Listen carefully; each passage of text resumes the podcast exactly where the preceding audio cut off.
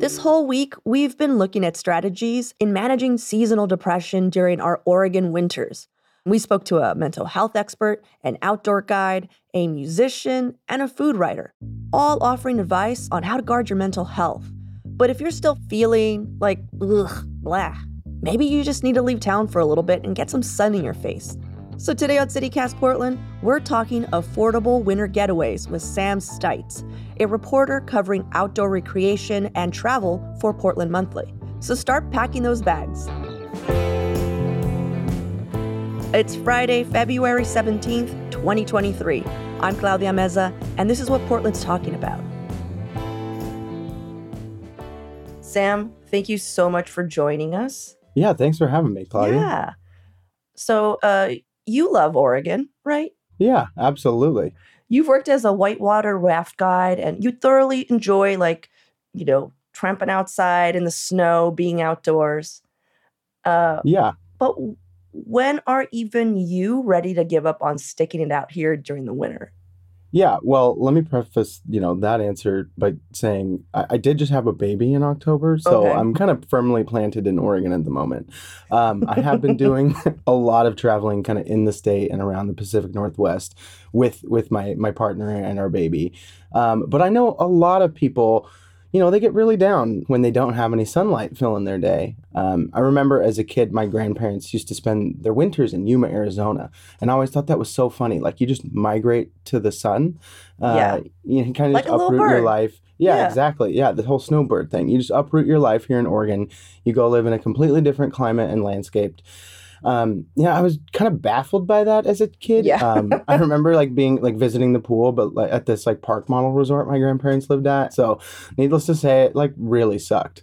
But as an adult, I'm more and more, you know, starting to understand the need to go somewhere bright, somewhere dry, the need to kind of warm your bones a little bit. Right. And I commend people who are kind of straight up with themselves to say, I can't do this. I need to step away for a few days, for a week to kind of recharge myself and get through the winter. Yeah. So basically, you're saying you're not a quitter.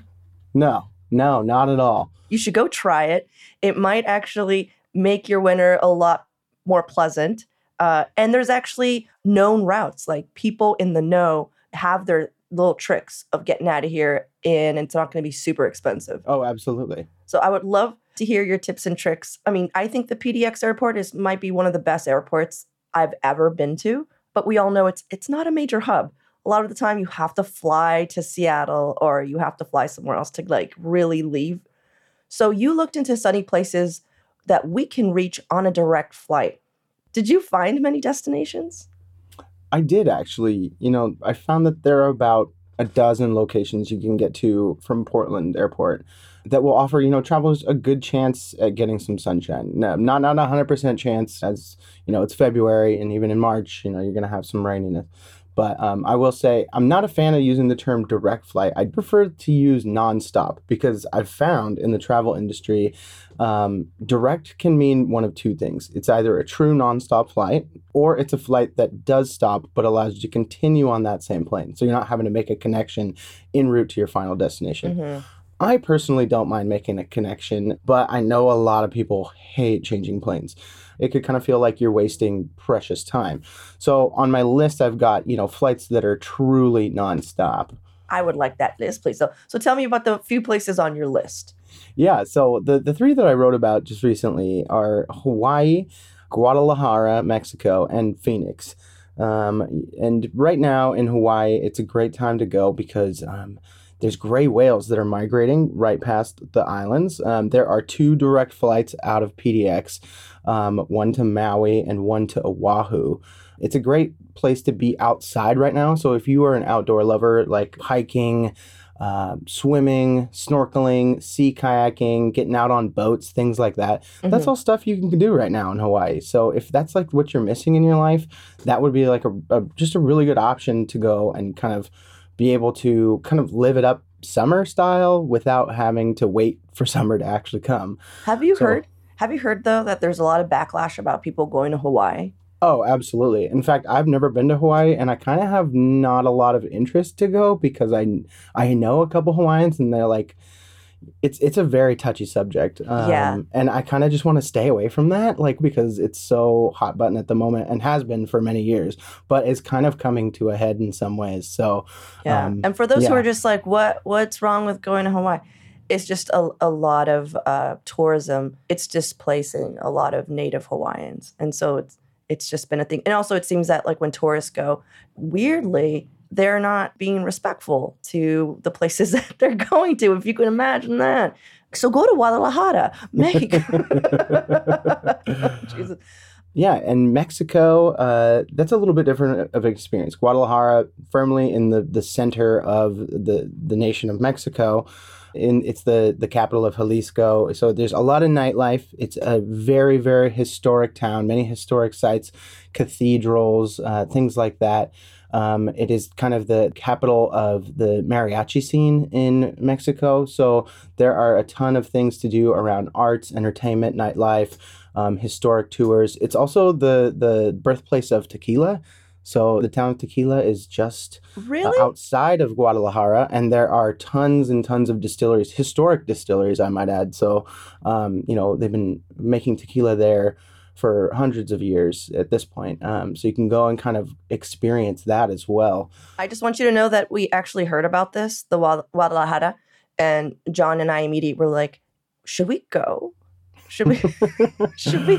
Should You we do? should. Should we? Should we do like a CityCast Portland Guadalajara trip where we're just working from there, but we don't tell headquarters, but now they know because I just said this out loud, uh, and we're just like, how easy would it be for us to figure this out? Because some of the prices, I mean, it seemed like a round trip seemed doable. Yeah, absolutely. I, airfare right now is surprisingly good, um, considering we're not even a year out from when airline prices hit an all-time high in uh, May 2022. Things have cooled off significantly since then. Uh, if you find the right flight, you know, on the right days, you, you can get to somewhere like Phoenix for under two hundred dollars. Wow. Um, and it's a great time to visit the desert right now. It's uh, it's it's not crazy hot. It's not too crowded. Um, there's so much to do.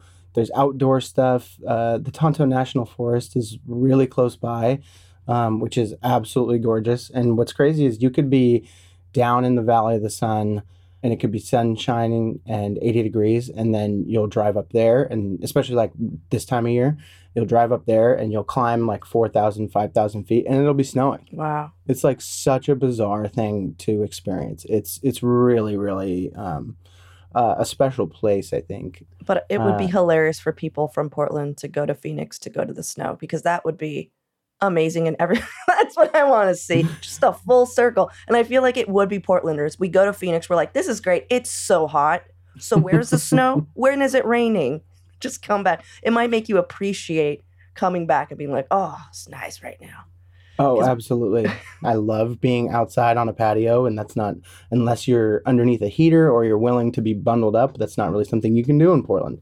hmm But you you know you mentioned kind of like what airfare is looking at looking like right now. Uh, So like like I said, getting to Phoenix for under two hundred dollars that's that's a steal, especially you know if you're someone who And that's round be- trip, right? Yeah, that's round trip. And what Um, about what about Hawaii? How much are round trip nonstop flights right now? Yeah, so uh, when I was looking it up, that was about a week ago. Mhm. Maui was looking about 530 bucks, 550 bucks round trip. These are nonstop. So uh, Honolulu was right around that same price point, which is uh, considering kind of in the peak times, which are a little bit later into the spring and in fall.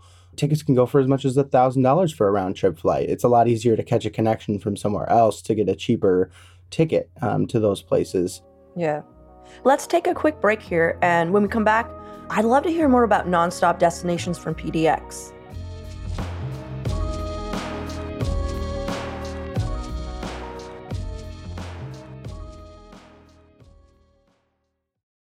You've named three places you're like, hey, these are the three nonstop, affordable places to get out. Oh, Hawaii, Guadalajara, Phoenix. What about anywhere in the United States aside from Phoenix? Any Yeah, other places? so Southern California, obviously, you can get there in a in a nonstop flight uh, from PDX. So you've got John Wayne, which is Orange County. You can go to Disneyland or uh, any of those other, you know, theme parks down there. If you that they feel like that's a very good family friendly option. If you you and the family want to you know skive off of work and school for a week. Another one, oh, Palm Springs. That was another one that I had on here. Um, Palm Springs is actually kind of expensive to fly into. If you're looking yeah. to go in the next couple weeks, it's like $800, $900. And it also, yeah. like, to stay there is pretty expensive as well. Oh, yeah. There's just Absolutely. nothing but boutique hotels. And yeah. it's a wonderful experience. properties. Yeah, yeah a beautiful like you know mid-modern century mm-hmm. airbnb but uh, yeah it's definitely not for those you know on a restrictive budget. Definitely do you have any suggestions for those who are just like look i saved up 500 bucks and i need everything. Like what what would you suggest for a weekend trip? So a, a good weekend trip i think um, austin texas. Uh, 290 round trip. Uh, there, there's so much to do in austin. There's live music every night of the week tons of bars, uh, really cool historic stuff to see. Obviously, you know, Portland is the is the Austin of Oregon, as, as, people like to say. Austin is the Portland of Texas. We so, did yeah, take their slogan, so yeah, we did. We stole that straight, ripped it. Just acknowledge yeah, the it. The dream of '90s Austin is alive in Portland. Um, yeah. Um, another good one, I think, would be Orlando. If if the whole Florida thing doesn't throw you off, um, if you're if I, I, know a lot of people aren't a fan of Florida, um, but Orlando, uh, only 370, 380 right now for a round trip. Um, and there's lots to do in Orlando too, especially for families. There's a ton to see. Um, yeah, but like I guess some of the additional tips I might give for trips would yeah. be, uh, you know, if you're traveling midweek, that is definitely the best way to find deals on flights. Uh, flights over weekends, obviously, a lot more expensive. Mm-hmm. Uh, booking at least three weeks in advance can really, really save you a penny or two. Is that the sweet um, spot? Three weeks? Three weeks is kind of the sweet spot I've found. I've done quite a bit of just like looking at, at bookings and keeping an eye on that. I was actually looking at travel for bowl games back in December. That was like one of my first like travel stories. And I was mm. like telling people, I was like, you should wait to book your tickets because they're going to go down. And then it just kept going up. And I was like, oh no, oh no, I told people to wait. And now it's going, they're going way up. So yeah, booking at least three weeks in advance if you can. Don't wait because there's always a, there's a very good chance it'll go up. Yeah, like it makes sense that the flights would get cheaper at a certain point when they're like, oh no, we're not going to sell out the plane. You know. Yeah, um, exactly. That's what I thought and yeah. I was feel like I was wrong. Yeah. So let's I want to hear I would love to know if like Alaska, you know, when you go in and it tells you all the seats that are available, mm-hmm. sometimes you're just like, oh my God, it's like almost five months. Why is everyone going to Boston on the day I'm going to Boston? That doesn't make sense. And so I wondered like if they just hold some of those, like you can only buy whatever and then they release them. If anybody knows about that, let me know. Um, or just tell me why everyone's going to Boston. Um, yeah. Well, thank you so much, Sam, for hanging out with us. We'd yeah, love to absolutely. hear more. The more you learn, I love that we have like a Portland based travel expert because it's so great to have that vantage point from PDX. You know our airport, you know its uh, capabilities of where it can go. Uh, so, yeah, keep us filled in. Absolutely. I don't know if I would call myself an expert. I'm, I would more class myself as uh, kind of a blundering idiot who's going to make mistakes that you don't want to make. I like that. there should be a new word for that. What is that? A journalist.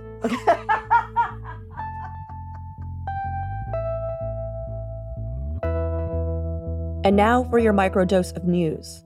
New data shows that at least 193 people died while experiencing homelessness in Multnomah County in 2021, now, that's roughly a 53% increase from the previous year.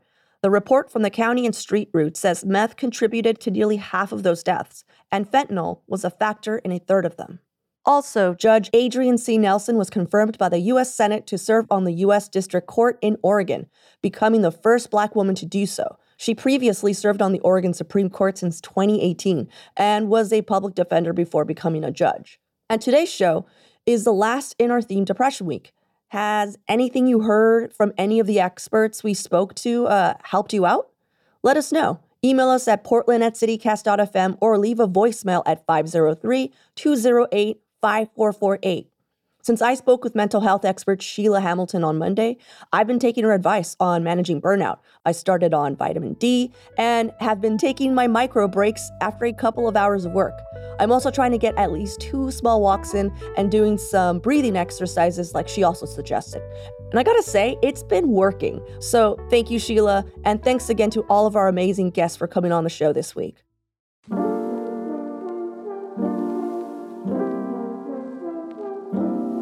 That's all for today here on CityCast Portland. Our lead producer is John Notarianni. Our audio producer is Julia Fiaioni. Our newsletter editor is Rachel Monahan. And our host is me, Claudia Meza.